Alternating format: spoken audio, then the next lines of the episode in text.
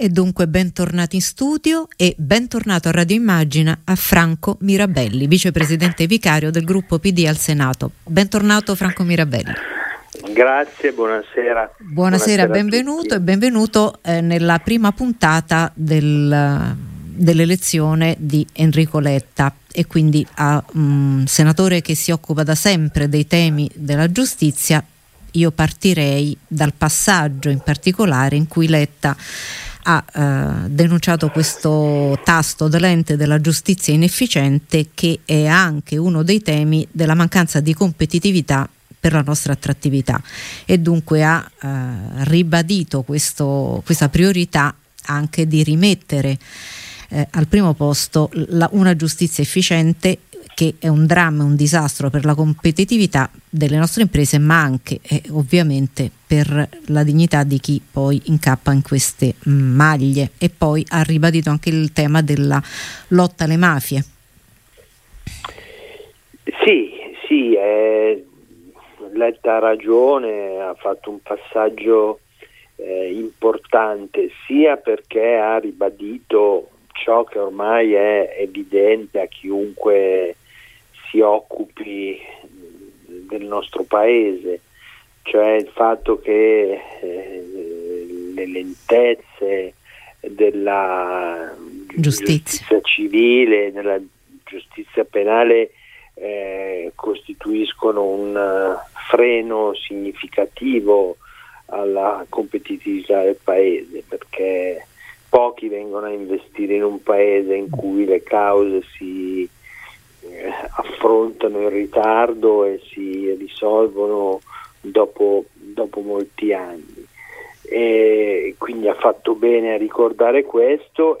Io credo che abbia fatto bene a dire non è che siccome adesso mh, mm, c'è un governo eh, di unità nazionale questo tema può essere messo da parte, non affrontato perché è un tema eh, decisivo e quindi non bisogna solo discuterne o continuare a ribadire la necessità di affrontare alcune cose, ma bisogna farlo e da questo punto di vista mi pare che il ministro Cartavi si stia muovendo nella direzione giusta. In più aggiungo che il richiamo fatto alla necessità di tenere acceso eh, il faro sulla lotta alla mafia, mettendo in campo tutte le risorse e tutti eh, gli strumenti eh, necessari per evitare che ah, il recovery fund, quei soldi diventino anche appetibili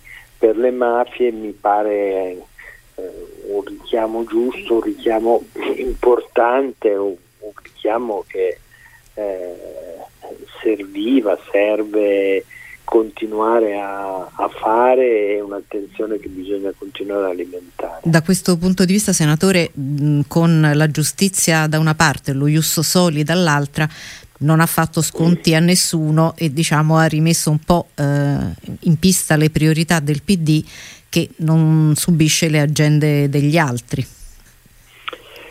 Sì, assolutamente sì. Eh, devo dire che ha fatto bene a porre la questione dello Jussoli, così come ha fatto bene a porre eh, in evidenza la scelta dell'Unione Europea di eh, definire il territorio dell'Unione Europea eh, libero per eh, i, i, mondi LGBT. Eh, vuol dire rimettere al centro le questioni dei diritti eh, civili, tra l'altro sono questioni che attengono anche alle uh, materie che si affrontano in, in, commissione, in, commissione, giustizia.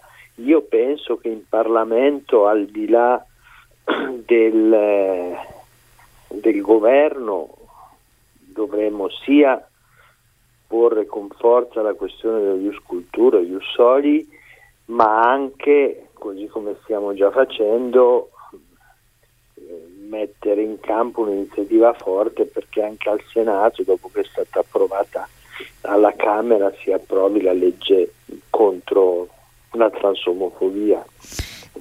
ha usato una frase che è stata molto ripresa, progressisti nei valori, riformisti nella politica, radicali nei comportamenti personali.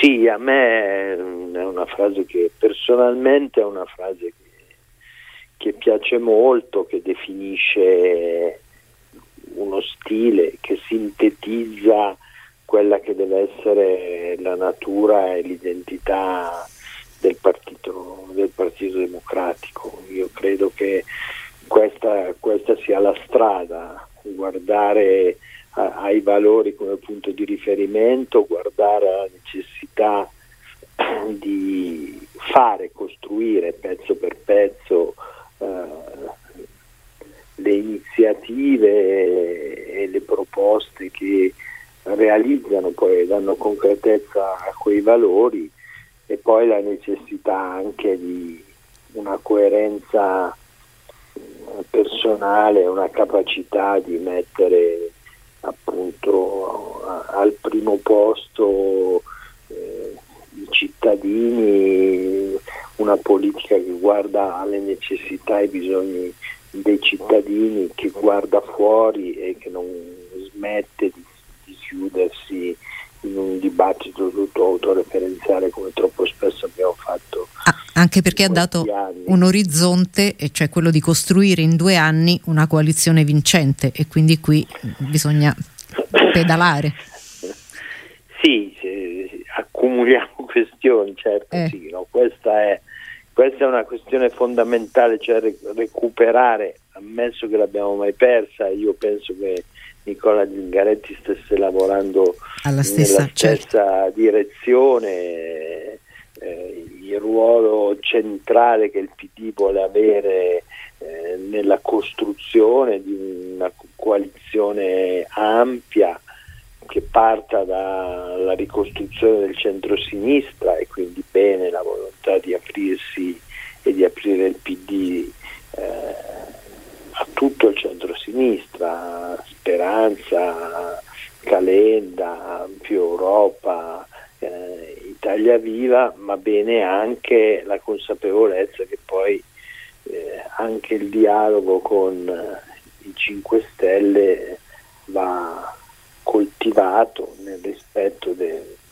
delle vicende interne, dei percorsi e delle evoluzioni delle storie reciproche, credo che se vogliamo una coalizione, come ha detto Letta, che davvero competa per vincere alle prossime elezioni, abbiamo bisogno appunto di guardare a un campo molto largo.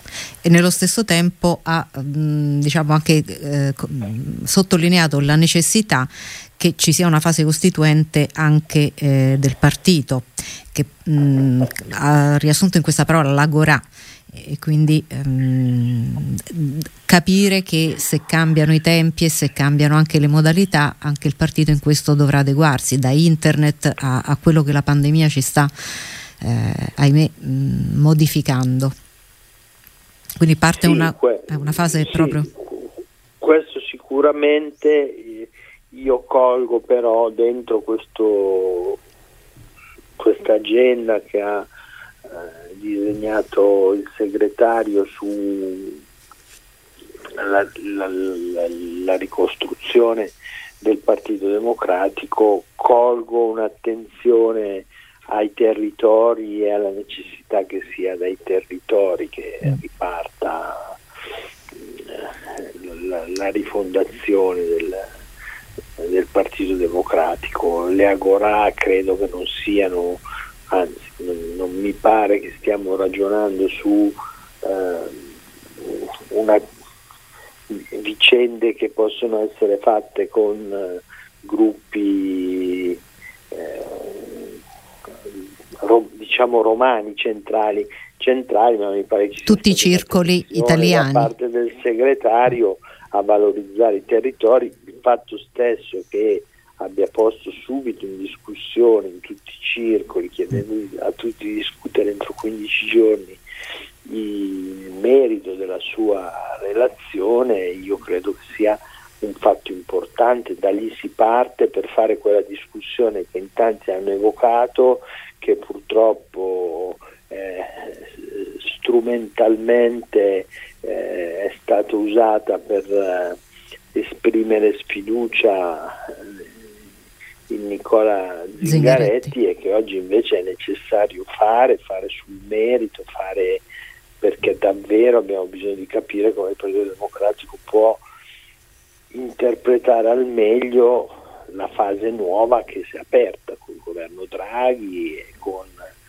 tutto ciò che comporterà essere all'altezza della ripartenza del paese dopo la pandemia e ha messo in questo programma diciamo, ambizioso anche eh, l'attenzione al sud e mh, piccole e medie imprese, cioè tutto il tessuto sociale produttivo che peraltro il PD non aveva mai perso di vista. Intanto ascoltiamo i titoli del TG3 e poi torniamo. Italia, Germania e Francia sospendono l'utilizzo del vaccino AstraZeneca, la decisione in via precauzionale temporanea, colloquio Draghi Speranza prima dello stop. L'EMA rassicura i benefici di AstraZeneca superiori ai rischi. Giovedì riunione straordinaria per la valutazione sul vaccino anglo-svedese al TG3 il direttore dell'AIFA Magrini. L'epidemia corre nel nostro paese, ancora 354 morti in un giorno, il tasso di positività all'8,5%, le terapie intensive superano la soglia critica di occupazione.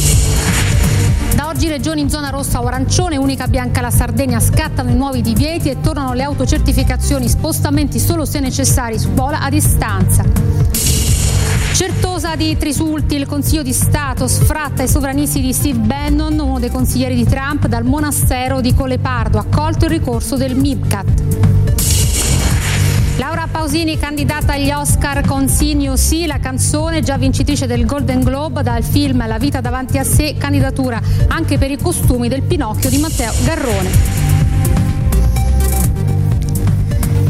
Buonasera dal TG3 in E siamo in studio di nuovo con Franco Mirabelli, eh, col quale appunto stavamo affrontando il tema della costruzione, continuare a costruire il PD, eh, però abbiamo sentito in un paese in cui non dobbiamo assolutamente mollare la presa perché è alle prese, tutti i titoli stasera sono sulla pandemia, sui vaccini, sulle chiusure, su, su questa emergenza che eh, per ora non ha, non ha, una data di, eh, di scadenza. Mm, lei accennava prima alla, mm, alla, ministra Cartabia che proprio oggi ha illustrato le linee programmatiche alla Commissione Giustizia della Camera e fra mm, le cose che ha detto, ehm, ha detto le Camere siano luogo di confronto autentico sulla giustizia ehm, ma non si vanifichi il lavoro del precedente governo. Affrontiamo il lascito del precedente governo, verifichiamo quanto può essere salvato e implementato. Il lavoro svolto non va vanificato, ma arricchito senza trascurare le proposte dell'opposizione. A che punto siamo su questo tema, senatore Mirabelli?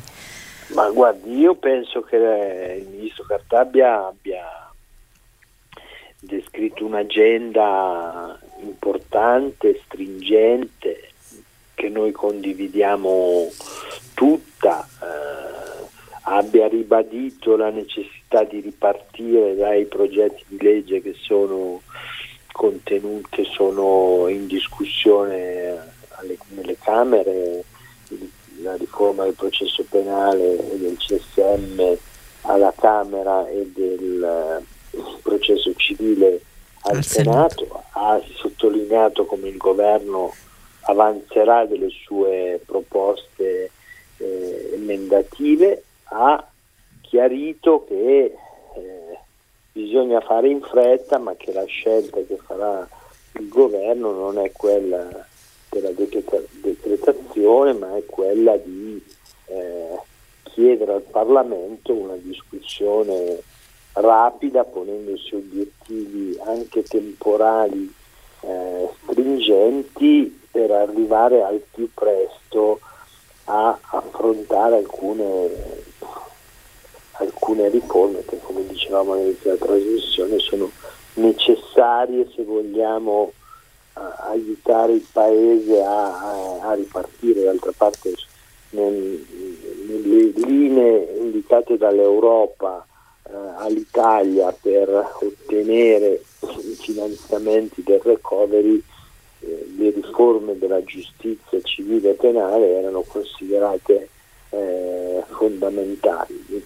mi preme anche ricordare e sottolineare il fatto che oggi nel, l'aveva già fatto in altre occasioni, però che oggi alla, alla Camera la Cartabia abbia ribadito la volontà di intervenire perché eh, le condizioni all'interno delle carceri italiane mm. cambino e perché prevalga quel dettato costituzionale eh, che attribuisce alla pena una funzione riabilitativa.